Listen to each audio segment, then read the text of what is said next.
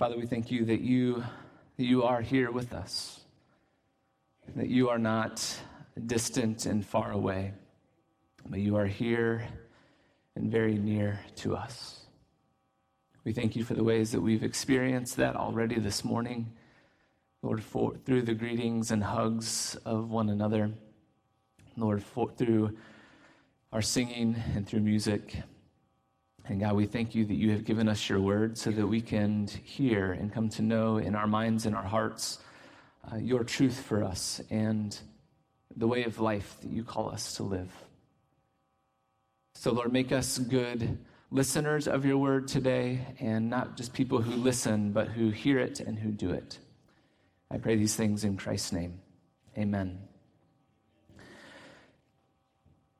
So, as Paul writes his, his letters, very often uh, he will take the first half of his letter, or the first sections of his letters, and really talk about some in depth theology, uh, sometimes some difficult things for us to get our minds around. And then he'll take the next half of his letter and he'll, he'll talk about how everything that he said in the first half of that letter, um, how it works its way out in our daily lives. And that's very true of the book of Ephesians. In the first half of the book, um, he's talking about some very big concepts, uh, talking about, you know, these heavenly places and these heavenly realities realities and how we have been seated with Christ now in the heavenly places. And it's a bit hard for us to, to get our minds around and to grab onto. But the next half of the book of Ephesians, Paul then talks about what that looks like.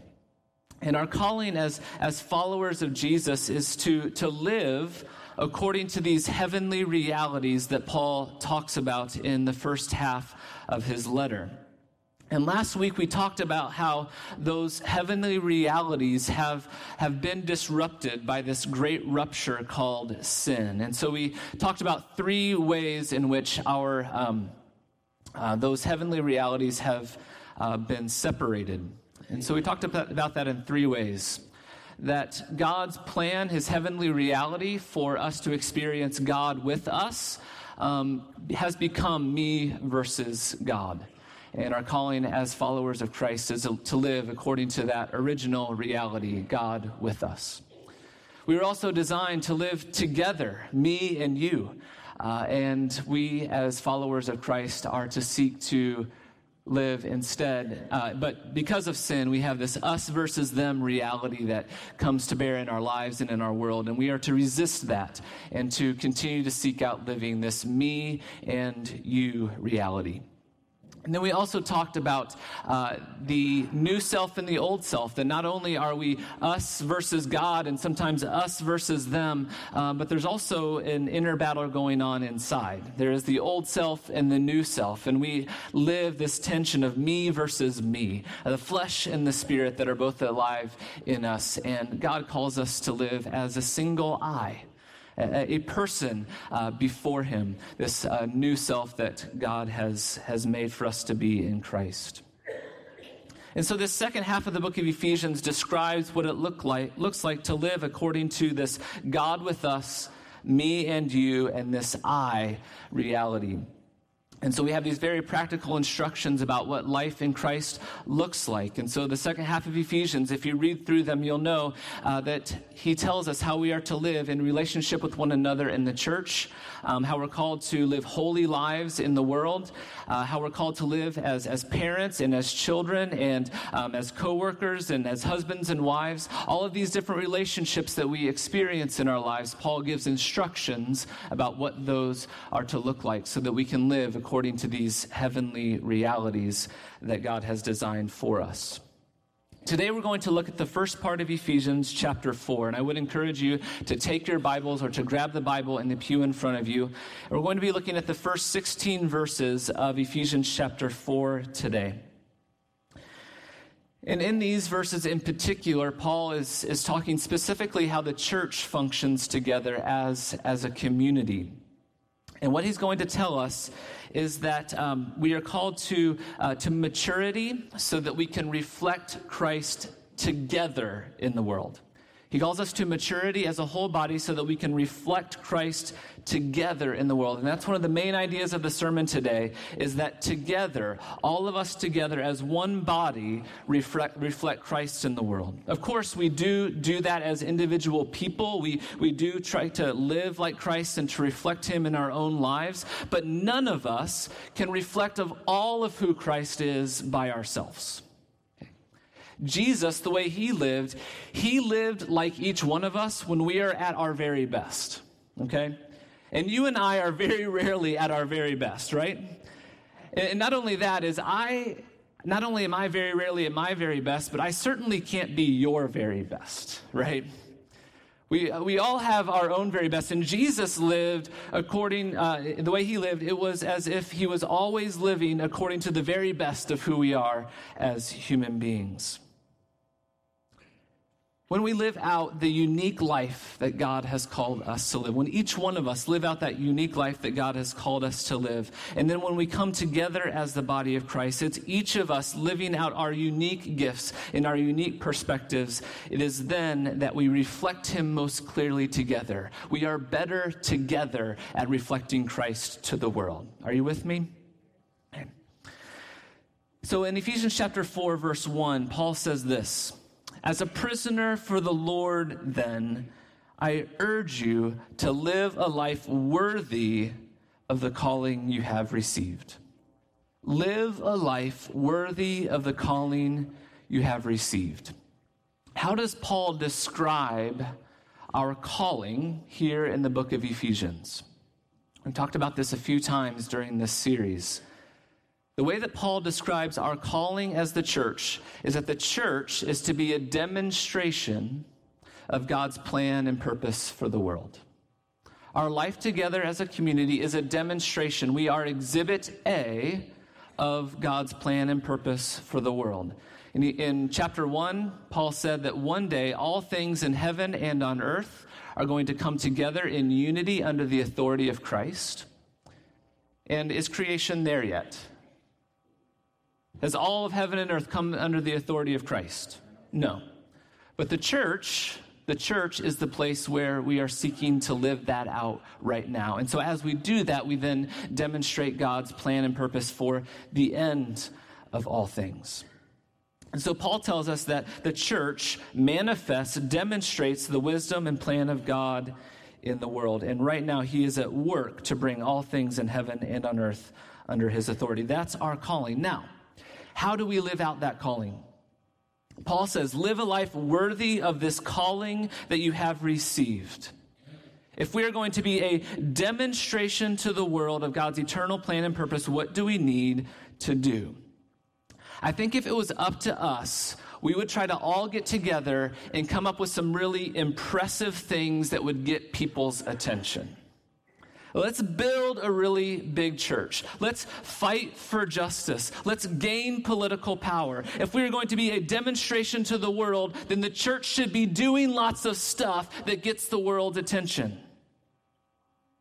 But here's what Paul says about how we should live out this calling that we have received be completely humble and gentle, be patient bearing with one another in love. Be completely humble and gentle. Be patient, bearing with one another in love. The first way that Paul says that we are to live out this high calling of being a demonstration to the world of God's final plan and purpose is in the very faithful and everyday, quiet and mundane relationships that we share with one another. Paul is telling us that if we're going to be a demonstration to the world, if God is going to use us as visible witnesses to his salvation, then we need to focus first on what's going on in the me and you relationships here in our church and in our relationships with our families. As followers of Jesus, are we demonstrating in our own lives the characteristics of Jesus' own life in our relationships with each other? Are we being patient with one another? Are we gentle? Are we building one another up in love? Is our community known for being a people who knows how to forget, forgive one another's faults as Christ forgave us? Is that what we are known for? Those things that I mentioned earlier, building big churches, gaining political influence, fighting for justice, they all have their time in their place. But if we aren't living out the gospel amongst ourselves, if the life of Jesus is not evident in our community, then all of those efforts to do those bigger things uh, will lose all of their credibility if we do them. The gospel is compelling to the world when they see a community of people living it out. And if we aren't living it, then the world will wonder what the, what's the point, anyways? There's all kinds of communities trying to do big and impressive things. I mean, just go to Disney World. You know, like we, we can't compete with big and impressive Disney World as the church. That's not our calling to do. You know, there's lots of communities that are seeking political power and influence. That's not unique. There's lots of communities that are seeking to fight for justice. That's not unique. What makes the church different is that we seek to do all that we do by being patient and humble and gentle and being more concerned with the well being of the other than with our own. Who seek to express agape love. We bear with one another in love. That is what makes the church community entirely different than any other community that's out there. I love these two verses here. Uh, urge, I urge you to live a life worthy of the calling you have received. Be completely humble and gentle. Be patient, bearing with one another in love. Make every effort to keep the unity of the Spirit and the bond of peace because it's something that everyone can do. You don't have to be a pastor or a leader or someone who has a lot of influence. You don't have to be rich and you don't have to be poor to do this. Paul is in prison and he's seeking to do this a person that the world didn't notice. He was uh, uh, an outsider in the world. Nobody noticed him. He was invisible to the world. But he was seeking to live a patient and humble and gentle life with other people, was seeking to express agape love in everything that he did. All of us, with God's help, can learn to live faithfully to the calling we have received in these relationships with one another. It doesn't cost us a single thing, it doesn't cost us a dime, it doesn't require any education. It simply requires us to submit to Jesus and commit ourselves wholeheartedly to one another. That's all it takes. Now, in the rest of this section, Paul talks about, uh, starting in verse 3 and moving through verse 16, Paul talks about the tension that every culture and every community has to wrestle with between unity and diversity. Every country, every culture, every community has different ways of expressing this dynamic between unity and diversity. Unity, how are we all the same? How do we all agree? What do we all hold in common? And at the same time, every community must have space for individuals to be individuals, to be unique for each individual's uniqueness and difference to have a voice at the table and to make a contribution. In every culture, every country, every community, it tends to emphasize or celebrate either unity over diversity or diversity over unity, the collective group or the individual. In America, which one of these two do we celebrate? The individual, right? This is one of the gifts that America gave to the world that each person has the right, the individual, inalienable right to life, liberty, and the pursuit of happiness.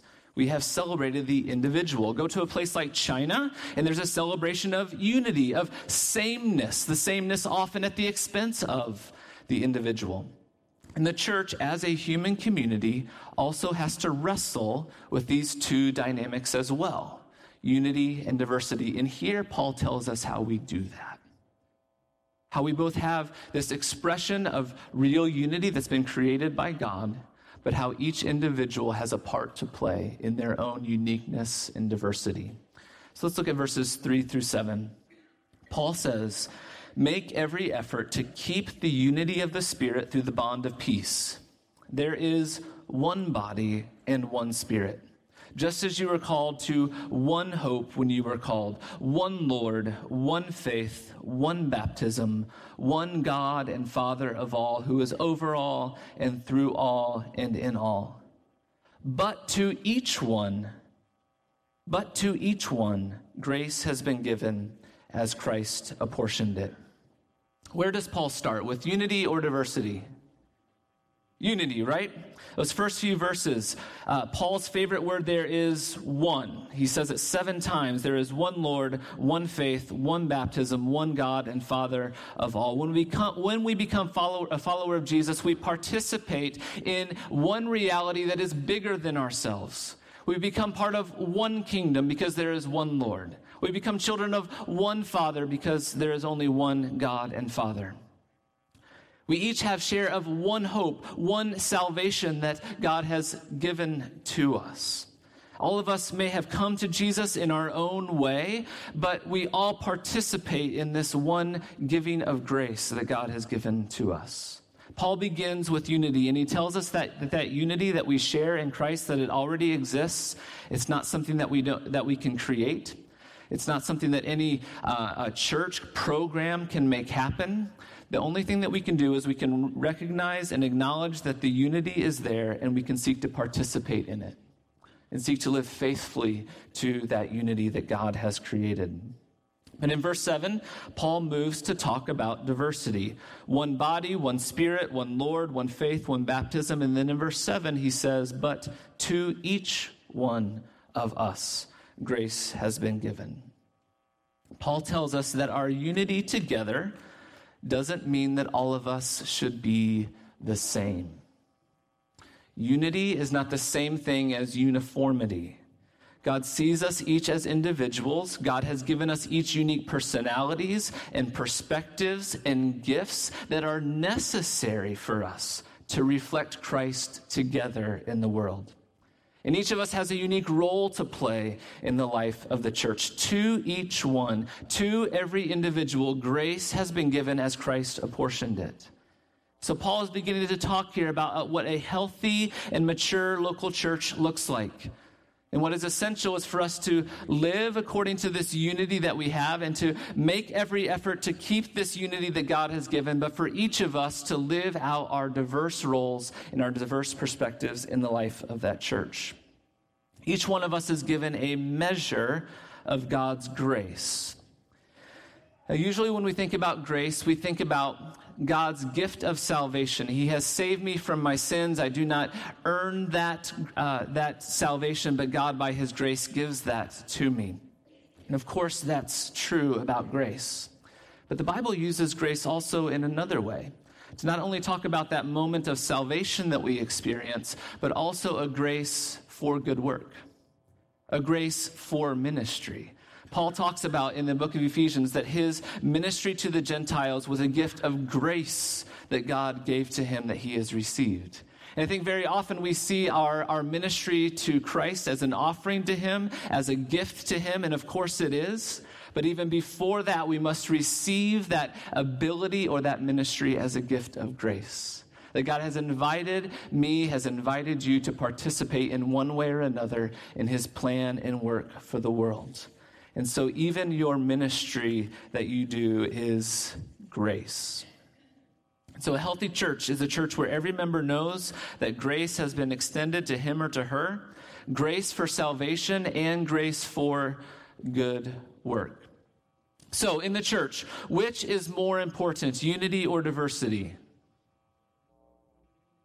Both right? They're both essential. We are unified as one body in one spirit. We all have one hope, one Lord, one faith, one baptism, one Father. We're all part of one family. And at the same time, our uniqueness as individual people is required in order for that unity to be fully expressed and demonstrated to the world. We are one body with many parts, and as each part does its work, the whole, the one body, will be healthy. Verses 8 through 10, uh, 9 through 10, I'm sorry, Paul, no, it is 8 through 10. Paul then gives this kind of um, parenthetical statement about the ascension of Jesus, and I want to talk about that for a little bit.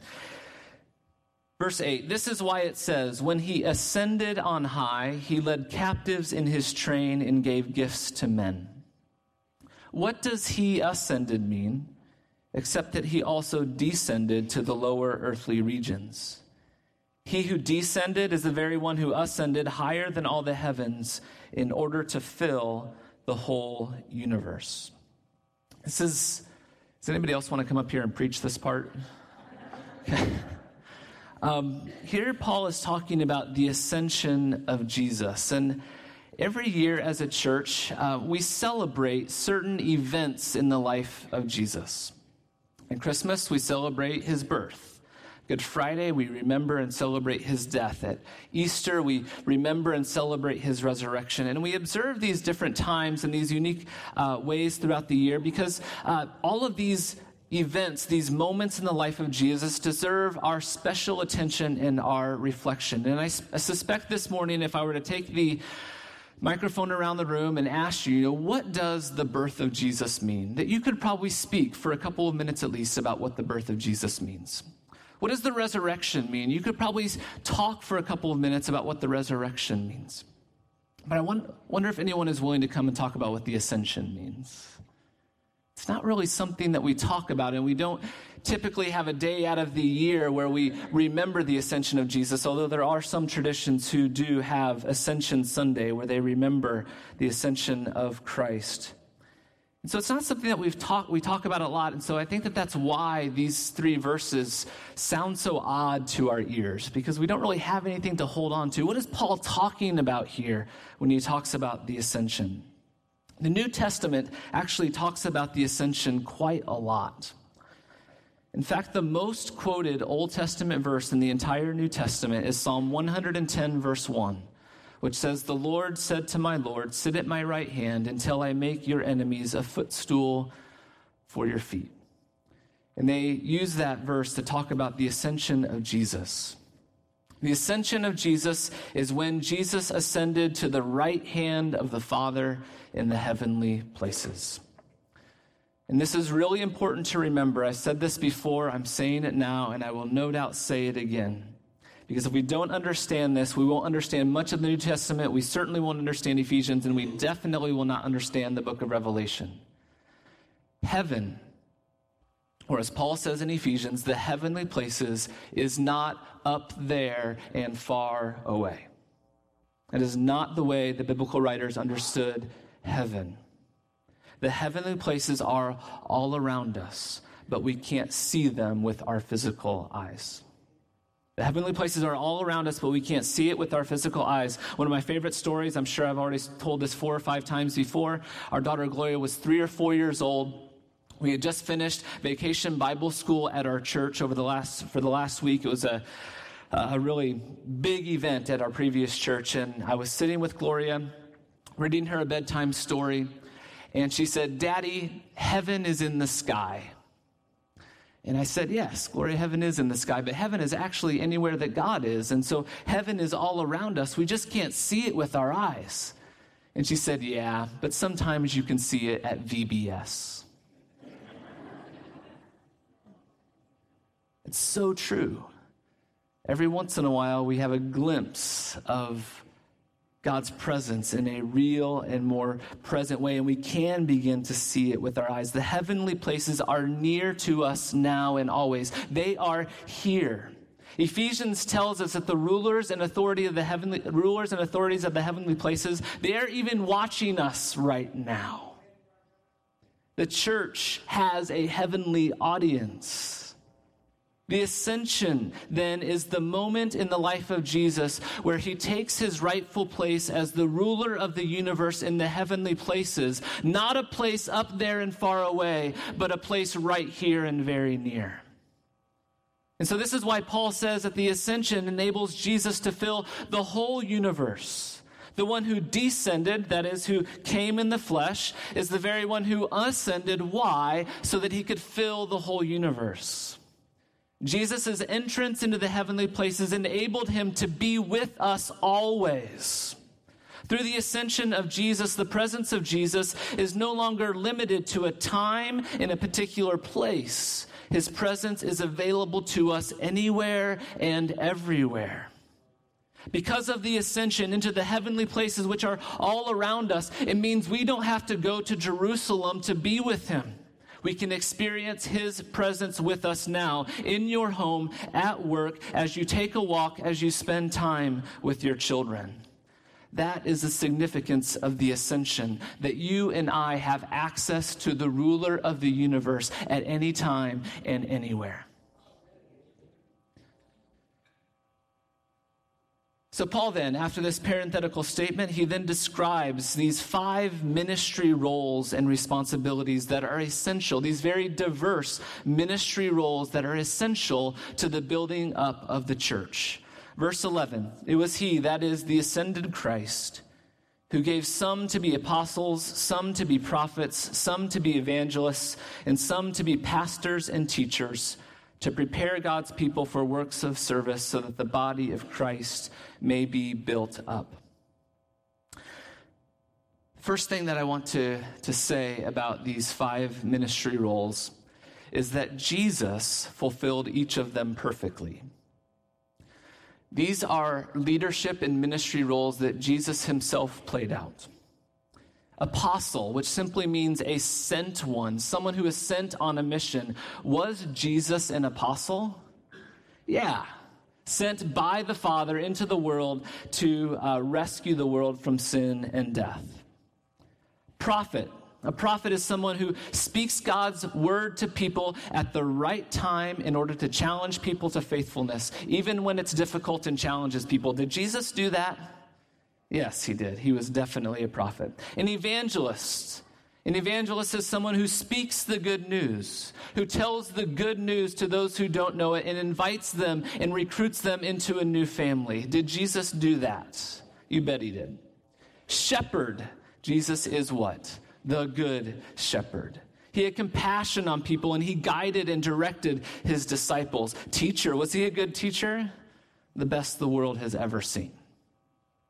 All five of these ministries that are described here are expressions of the way that Jesus himself led. Jesus was the greatest apostle, prophet, evangelist, shepherd, and teacher that the world has ever known. And it was through these five ministry roles that Jesus established his church and formed his community. And what Paul is saying here as he talks about Jesus ascending so that he could fill the whole universe is that Jesus is now everywhere, empowering the church to continue the work in the way and manner that he did. And the work that he does through us, the work that he does through our church, it is his work, right? It's not something we can brag about. It's not Broadway Christian Church's work. We cannot take credit for it. He is the one who receives glory for any work that is done in us and through us.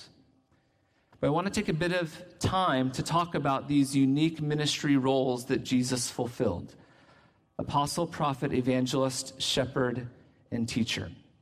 There's a couple of different ways that we can think about or talk about these roles. One of them is to think of them as titles or positions of authority in the church. People who have the title apostle, prophet, evangelist, shepherd, or teacher, and they exercise that authority in one way or another because they have that position. But there's another way to think about these five unique roles that I think are more in line with what Paul has in mind here. And that these five roles are not simply titles or positions that people hold, but they are each different expressions of the ministry of Jesus that the church continues to live out and that the church still needs. Now, let me be clear. I do not think that the church continues to have apostles that have the same kind of authority as the 12 did. And I don't believe there are still prophets today, today who carry the same kind of authority as Isaiah or Jeremiah did in their day. And there are some individuals in churches who give those titles to people, and I think that that often leads to unhealthy, uh, unhealthy things in their communities. But all five of those expressions of Jesus' ministry, all five of those charismas of the leadership of Jesus are still necessary in the life of the church today. And so, even if we don't go around giving people, you know, the title, this is Prophet Pete here, there are still people in the church who play a prophetic type role in the church. There are people who speak clear words at an apt time to challenge the church and to make church, sure that the church remains faithful. So while there may not also be like an apostle Andrea, There are people in the church who play an apostolic kind of role. That is, people who are sent by the church on a particular mission, who are sent to forge new ground for the gospel. Do you understand the distinction I'm making there? These are each types of expressions of the leadership of Jesus that the church continues to need. Each one of these expressions, if it's going to grow and to be healthy, the church continues to need the energy of apostles and prophets and evangelists and shepherds to be healthy and whole and mature. And so I want to spend a little bit of time. Uh, teaching a little bit about these five different roles, and for you to begin to ask the question uh, which of these five are in me? Uh, is there an apostle or a prophet or evangelist or a shepherd or a teacher in, in me? So, as I describe these, maybe you can be considering that. So, I have this picture here. This is the, the circle represents the, the, the whole church, and Jesus is there at the center. And, then Jesus, and Jesus then sends his spirit into the world, and he establishes these five ministry roles. And so let's talk about which, what, how each of these roles play themselves out. First, the apostles an apostle, the qualities of an apostle is they are like entrepreneurs or pioneers or innovators, okay? And the task that they have is extending the church into new contexts. So, uh, church planting or different kind of ministry experiments. And so, if we think about some present day examples, we think about missions agencies, or perhaps our Go team here at Broadway could be seen as apostolic type people who send people uh, to do God's work. And certainly, church planters would be those kinds of people as well. I was uh, doing some research this week, and this kind of person is so desperately needed if we want to see new people come to Christ. Uh, the evidence is clear that if there is a church that is um, under five years old, like a new church that has just started, under five years old, that about 75% of the people who are a part of that church were not going to a church before that church started. So either they are brand new believers or maybe they left the church and have come back as a part of that church. So a church under five years, uh, under five years old, 75% of those people um, are probably were not in a church uh, before. The reverse, unfortunately, is also true. Churches that are over 15 years old, um, 80 to 90%, any new people that come to their church, 80 to 90% of them are people who are simply coming from another church to this other church, simply transferring from one church to another. So the apostolic energy, the charisma, the, the giftings of an apostle to go and to establish a new community of people, which does things perhaps a little bit differently than an established church does, creates possibilities for new people to come to Christ. So we still need this apostolic energy. Even if we don't give people a title apostle, we need this kind of charisma if the church is going to be healthy and the church is going to grow. Prophets. The Spirit uh, empowers prophets. These are people who have courage, who lack the fear of man, and who have discernment, who are able to see and discern the times and to speak a word into it. So they speak the word of God, uh, they disrupt the status quo, and they call the church to faithfulness. Present day examples we think of artists or organizations that advocate for justice and for the poor. Martin Luther King Jr. would certainly be an example of a modern day prophet. We have evangelists. These are people who love non believers, who simply desire to see people who do not know Jesus come to know Jesus, and they are gifted communicators. They have the task of engaging with non believers, of getting to know them, and then communicating the good news. And they have this ability to, to like, close the deal. Uh, when I witness to people, and I enjoy doing evangelism, but I have, an, I have a difficult time uh, moving them from thinking about the gospel and presenting them the gospel in some way to actually making them make a decision. And, but evangelists, those who are evangelists, have that ability to ask those questions and to stir something, something in people that causes them to say, Yes, this is what, what I want. Present day examples, of course, Billy Graham, uh, the Campus Crusade movement, uh, Revive Indiana that we experienced here three or four years ago. Uh, these are all present day examples of evangelists and the gifts that they are to the church. And we have shepherds or pastors qualities compassion, vision, discernment. Their tasks are administration and leadership and pastoral care. And present day examples are pastors. We also have teachers. They have the qualities of wisdom and insight into God's word. They have the task of teaching the word and also discerning culture. How does, how does the, the, the word of God then connect to our culture, connect where people are? And they, of course, present day examples would be preachers and teachers. So it's a very quick review of these five different roles, uh, five different charismas that I think are still important in the life of the church today. Over time, I think we've limit, limited the leadership expressions in the church to which of these two? Which ones do we like the most in the church? Pastors and teachers, right? Okay, I like that. That's good for me because I'm definitely a pastor. I like that. Who gets paid in our churches? Pastors and teachers. I like that. That's good for me. But there's some things that are missing too. Some things that are missing in our life as a church. We need apostles who are willing to go and to take risks and to forge new ground for the gospel. We need prophets who are willing to challenge, to make sure that we are being faithful as a church. So, what I want to suggest is that within this congregation, there are people who have been given gifts and perspectives and life experiences who are equipped in one way or another to express um, all five of these different roles. And I could embarrass some people today, but I don't, I don't. Should I do that? Should I embarrass people? Okay, I will. I'll embarrass people. So, we think about apostles, people who have this desire for the gospel to be lived out or expressed in new communities. Think of Matthew Edwards, Eldon Clausen, Steve Snyder. Okay, these are, are missionary people who have a heart to see God's uh, gospel go to new, to new places. Prophets. Um, if you spend five minutes talking to Alex Graham about spiritual things and you don't feel uncomfortable, then you're not listening the man has been given the gift of speaking hard and challenging words.